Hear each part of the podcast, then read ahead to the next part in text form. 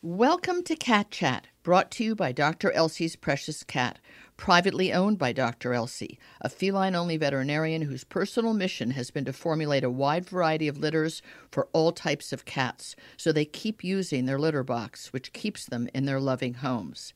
Dr. Elsey has also created clean protein, wet and dry foods that are specifically appropriate for a cat's nutrition needs. I'm Tracie Hotchner, the author of the Cat Bible everything your cat expects you to know. My mission is to entertain, educate, and inspire cat lovers like you to give your kitty cats the best possible life in nutrition, affection, and environmental enrichment. Often sharing my conversation with feline expert Dr. Mikel Maria Delgado, along with other cat authors and experts. Dr. Elsey's is also the founding and continuing sponsor of my New York Cat Film Festival, which brings together short films from around the world that celebrate kitty cats. The festival premieres every fall in New York City and then travels to theaters across America and Canada, with a portion of every ticket going to local cat welfare organizations with the support of Dr. Elsey's. I am delighted to welcome Aaron Hancox to the show. He made such a good documentary called Running Wild The Cats of Cornwall, and it looks at the issue of TNR and community cats from every aspect those for, those against, the law. Aaron, you did an amazing job. What what a hard job to try and look at the the story of these cats. You're based in Toronto, but Cornwall is quite a distance from you, isn't it? Yes, it is. It's a it's a good it's a good five hour drive. Pretty Whoa. well. With a, uh, So- the other side of the province. Lordy. So when you did you learn first about this issue when it went to court, the issue of whether people could or should be looking after community cats or whether the government should be helping? Did you learn about it from the legal point of view and then realize there was a bigger story? You know, I, I actually learned about um, the situation in Cornwall from the news. Um, the I have family that lives in, in that part of Ontario, and uh, they sent me the news. They thought I'd be interested in it, but at that time, it was getting a lot of press uh, that it was actually going national because the situation was so bad in that town. So um, that's how it got on my radar. Explain how what do you mean by that bad? It wasn't really that there was 9 million cats. It was really the people were at each other, weren't they? Yeah, yeah. Neighbors were at each other. People were moving neighborhoods because of the cats. Um, there were cat hoarders everywhere, and uh, most notably, nothing was getting done about it, save for really a handful of people that were just doing it out of their own goodwill, Which which, is is- really remarkable. And often the case with community cats, people do the TNR, they trap the cats, they take them to a vet who may or may not help with uh, uh, the t- doing the spay and neuter, and then vaccinating them or microchipping them. So they're it, it usually is those looking after community cats are usually doing it out of their own pocketbook and certainly out of a, a sense of, of the animal's need. Canada is a big country. We, we in America sort of think of America as one place, which is clearly not at all. And neither is Canada. Uh, it's many different provinces with very different histories and cultures. Toronto being Yeah. one of the most, you know, urban and and uh, whatever that means. Just let's say urban. So, what do you think the general feeling is in your province about community cats, or even in Toronto? Are there uh, feral cats who are looked after by humans in the city? Yeah. Yeah, I mean, Toronto is a huge metropolis, and uh, thankfully, we have a lot of support from the city to um, publicly fund TNR and and deal with the problem of feral cats. So we're very fortunate. It's also a city with um, there's some economic issues, but generally, it's a fairly wealthy city Right. uh, Cornwall, Ontario is uh, at the easternmost tip of Ontario and, and bordering on um, upstate New York as well, right across uh, St. Lawrence River.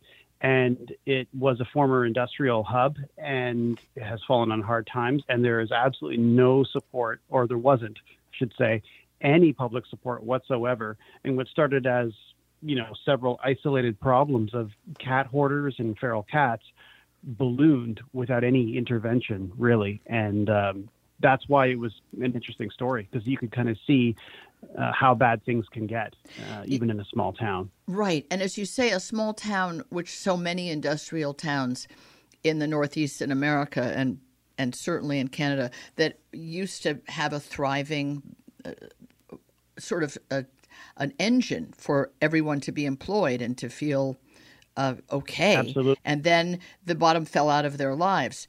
But but it's Yeah. interesting about the government helping with TNR. Now, I don't think the government in the United States, anywhere I've ever heard about, helps. We have wonderful shelters, some of which are municipal and, and get tax dollars, but it seems to be mostly volunteers in the U.S. So, you in Toronto, the government funds this taking care of community cats? That's kind of astoundingly is a- enlightened. Yeah, there is, um, you know, a portion of, of the municipal taxes that go toward, um, you know, um, everything from you know collecting your garbage to actually um, uh, publicly funded TNR. Wow. Um, we're, we are very, we are very lucky. It wasn't always this way, but uh, Toronto used to have a problem, you know, 20 years ago or so, and due to advocacy and and a change at City Hall, there was a public initiative that started, and really you do not see a lot of feral cats, even though you know our metro area is you know like seven million people. you don't see Right. a lot You don't see them, but they're there. They're actually being looked after in their colonies. Yeah, yeah, yeah. There are colonies and colony caretakers, and and um, there are tons of uh, volunteers in Toronto. But the idea that um, there is a spreading or roaming, uh, free roaming cat population in Toronto is just really not a reality, Right. like it is in in Cornwall. I think what's really wonderful about your documentary, Running Wild, is that it really does look at it from all points of view. And you had people next door to, it's interesting you call them hoarders. They didn't really strike me as hoarders so much as, well, I don't know, um, misguided cat lovers. Because to my mind, hoarders is animals kept in an enclosure or kept, you, you know, uh, kind of confined and allowed to breed, Right. and then they're full of disease, and then they're not properly looked after from the vet point of view or the nutrition point of view. Whereas the idea that there's free roaming cats who are not spayed and neutered doesn't, to my mind, sound like hoarding, but that is the way it was characterized in Cornwall, right? And there's a young woman in the film who's very touching, very endearing, who looks after the, the tiniest kittens. Did you view her as a hoarder as part of the problem? I mean, I know as a documentarian you're you're theoretically objective, but you're a human being. What did you think? Did you feel that she was part of those that don't really get it that you, there's too many cats? Uh, no, personally, I don't. Although um, I'm sure that point of view is out there. Um, I think you're talking about Melissa Yes. And she a, a kitten rescue. So one of the things that she does is bring in orphaned kittens uh, around the city, or and some are they're brought to her. Now she operates out of her basement, so she has limited capacity, but she is a no-kill um, uh, rescue. You know, so she'll rehabilitate these orphan kittens, bottle feed them, and try to get them adopted out as pets. So she will not. Uh, she, she's definitely not a hoarder, and she doesn't try to um, rehabilitate them to put them outside. She Right. will get them uh, get them their shots and and uh, get them adopted out to good homes to try and break the cycle of of, of, of feral cats. But there are hoarders in the city. They're, they're not really the focus of the film. No. I think we do briefly feature some people who are, um, yeah, perhaps misguided and don't understand the the the extent of the problem that is citywide in Cornwall. They think that maybe by just uh, indiscriminately feeding as many cats as they Right. want, they're nothing wrong. But uh, in in fact, um, it's it's not really helping the situation. Um, it's the a very educational film because that that fact is true year around the world. I mean, you take islands in Greece that have many of them been quote unquote overrun with cats, and there's always either local people or often uh, expats who come to to visit and then wind up living there, and they and those people.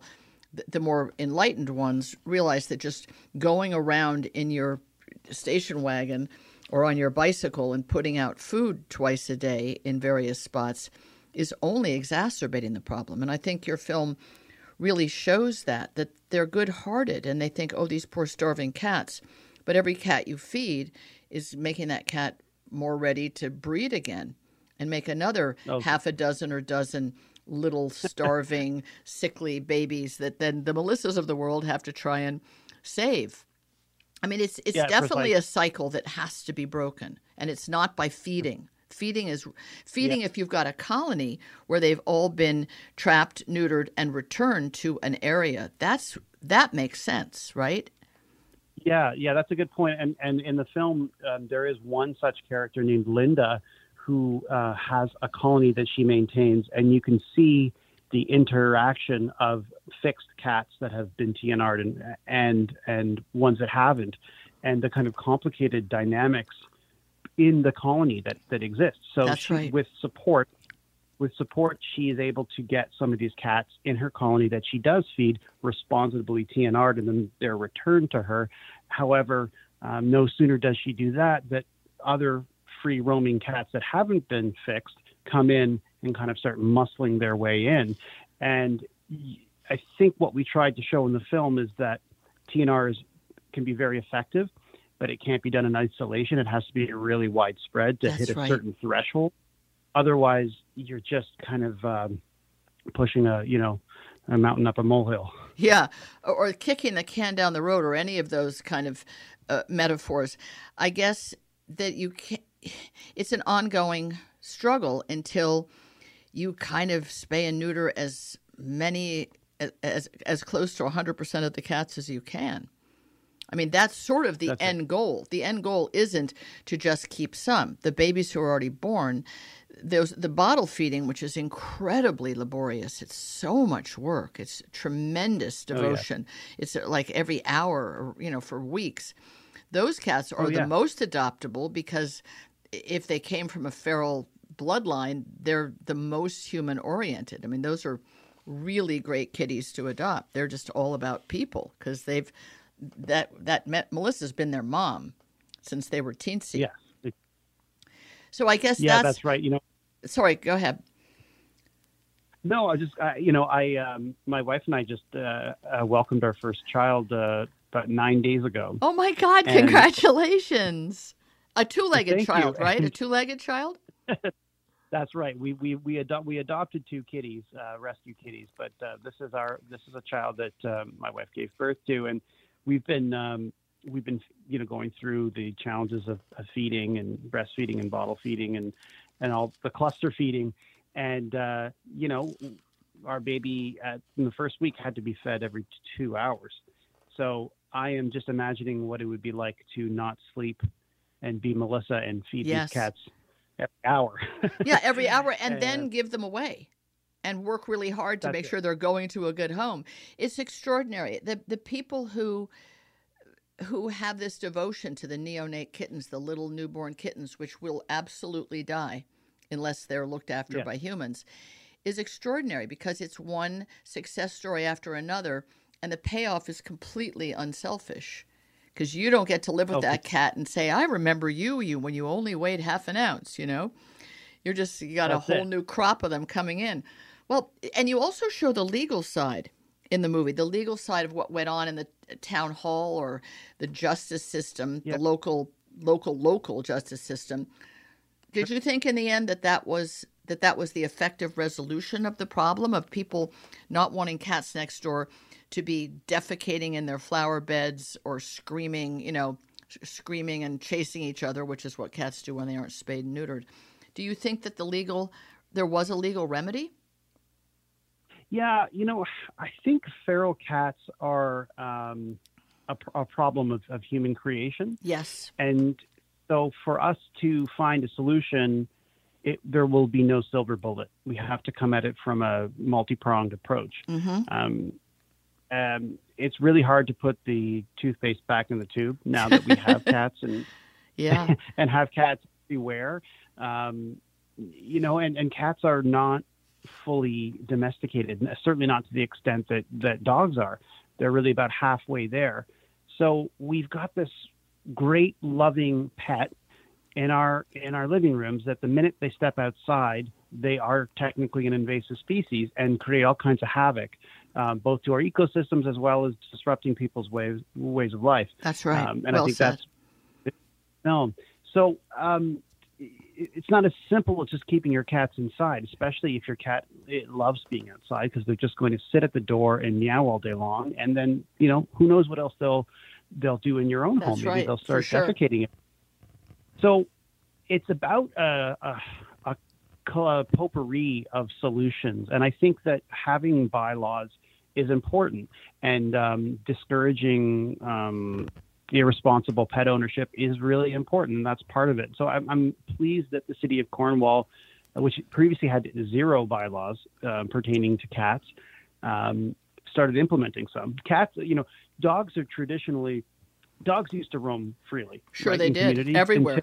Until, mm-hmm. until, it became a problem, and they were, you know, getting in, getting into other people's gardens and and chasing animals and defecating right. on neighbors' lawn. Yep. And then bylaws came into and cats, for all the reasons we've already stated, are still viewed as these wonderful, exotic, um, wild creatures that also just happen to uh, tolerate humans to a certain extent.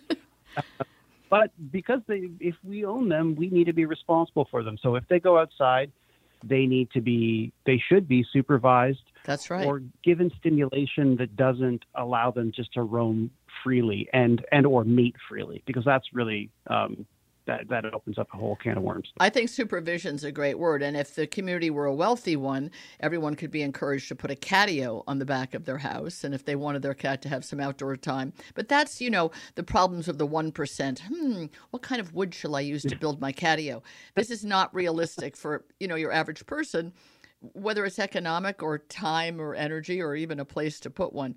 I think you've put it really well, and I think your film Running Wild the Cats of Cornwall is a, a, really good look from all aspects of how community cats can run amok and how people can turn on each other, but then turn to each other to work out a solution. So I think it's a really a really nice job, Aaron, and I hope you continue to make documentaries about animals in our lives and in our communities because you you clearly are a true documentarian. You show things from every point of view, which is rare. So thank you for your wonderful work on behalf of cats and the people who love them and the people who can't stand them next door. Both of we all owe you a gratitude for that.